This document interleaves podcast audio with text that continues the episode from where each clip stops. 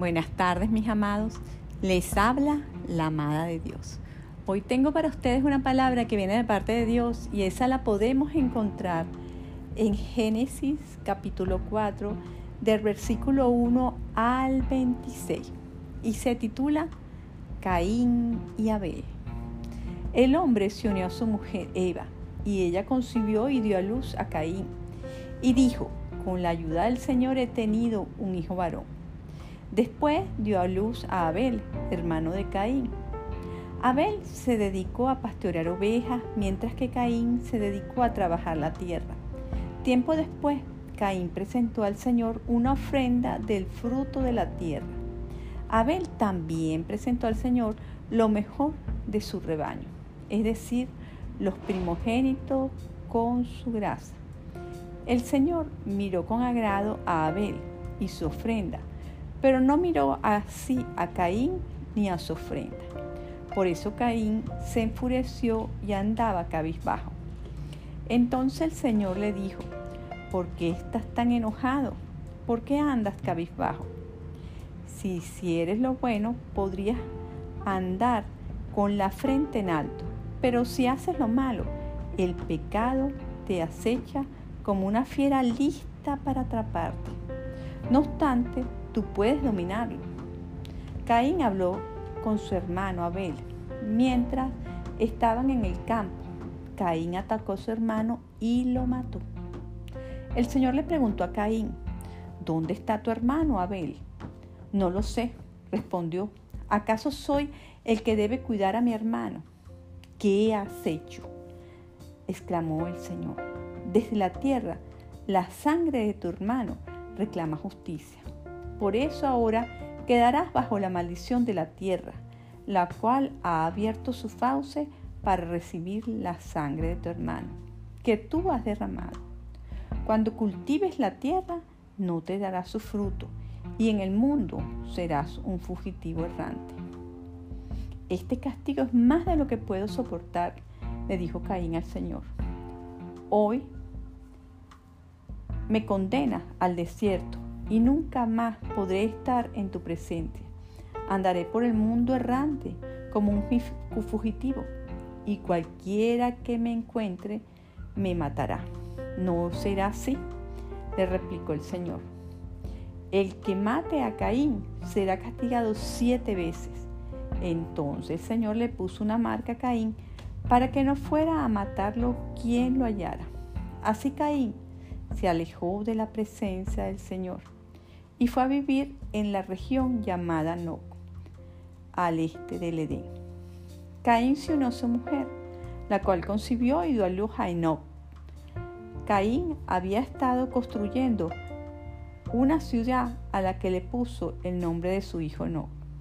Luego Enoch tuvo un hijo llamado Irak, que fue el padre de Mehuyael. Este a su vez fue el padre de Metusalén y Metusalén fue el padre de Lamec. Lamec tuvo dos mujeres, una de ellas se llamaba Ada y la otra Sila. Ada dio a luz a Jabal, quien a su vez fue el antepasado de los que viven en tiendas de campaña y crían ganado. Jabal tuvo un hermano llamado Jubal, quien fue el antepasado de los que tocan arpas y la flauta. Por su parte, Sila dio a luz a Tubal, Caín, que fue herrero y forjador de toda clase de herramientas, de bronce, de hierro. Tubal Caín tuvo una hermana que se llamaba Noama. Lamé dijo a su mujer, Ada y Sila, escucha bien mujeres de Lamé, escuchen mis palabras. Maté a un hombre por haberme herido y a un muchacho por golpearme. Si Caín será vengado siete veces, setenta y siete veces será vengado Lamec. Adán volvió a unirse a su mujer y ella tuvo un hijo al que llamó Seth, porque dijo, Dios me ha concedido otro hijo en lugar de Abel, al que mató Caín. También Seth tuvo un hijo, a quien llamó Enos. Desde entonces se comenzó a invocar el nombre del Señor. Gracias, mi Señor, por esta palabra que, que me has dado y que hace remar mí desde hace mucho tiempo. Y es porque, como vemos en la palabra, Caín mata a su hermano Abel. Y ahí se convierte en el primer asesinato en la tierra. Lo mata por inconformidades, por rabia. Mata a su hermano. Y se llena de pecado. Y el Señor en su infinita misericordia lo ayuda a que se reconcilie con él mismo. Y es errante del mundo, más lo protege. Estas inconformidades de la vida se están viendo cada día y cada día más. Y vemos como el mundo está hecho un caos. Y es triste. Es triste ver cómo el mundo se pelean unos a otros por lograr tener poder, por lograr tener riqueza. El ser humano ya no vive con su corazón lleno de bondad y de amor, sino llena de inconformidades, saciando cada día más el lograr objetivos que si vamos a ver no los va a llevar a nada, porque al final de eso que hay, la muerte. La muerte está al final de todo esto. Y lo que cosechas nunca te lo llevas de este mundo. Es por ello que debemos tomar en cuenta todo, todo lo que está pasando en el mundo y no llenarnos de riquezas en este mundo, sino preocuparnos por nuestro espíritu, por nuestro corazón, porque la palabra es viva y eficaz. Y el Señor dice que sobre todas las cosas cuidemos nuestro corazón, porque de Él emana la vida. Yo le doy gracias al Señor porque en un momento de mi vida yo me reconcilié con, la vida aceptando a mi Señor Jesús como, su como mi Salvador. Y hoy te invito hermano, te invito amigo, para que nos reconciliemos con el nuestro Señor Jesús. De Él emana la vida. Fue tan grande su amor que en esa cruz murió por nosotros.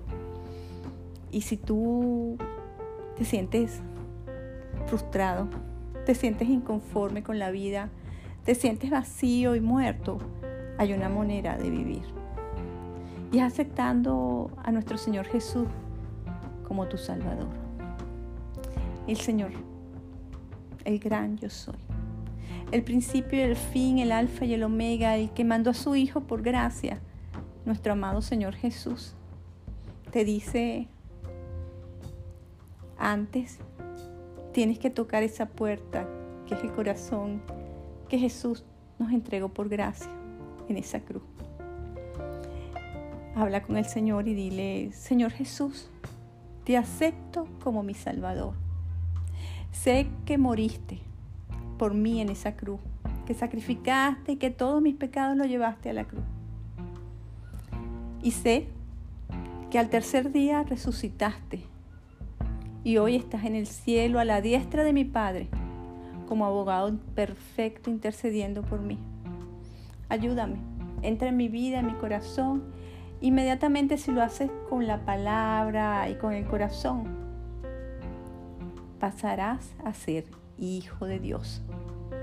Habrá fiesta en la tierra, en el cielo, y el libro de la vida será grabado tu nombre en el libro de la vida. Es hermoso, ¿no? Te invito hermano, te invito amigo, para que lo puedas hacer y, y puedas llegar a ser hijo de Dios. Bueno amigos, esto ha sido todo por hoy y los invito al próximo segmento de la amada de Dios. Chao. Los amo y los bendigo en el nombre de Jesús. Amén.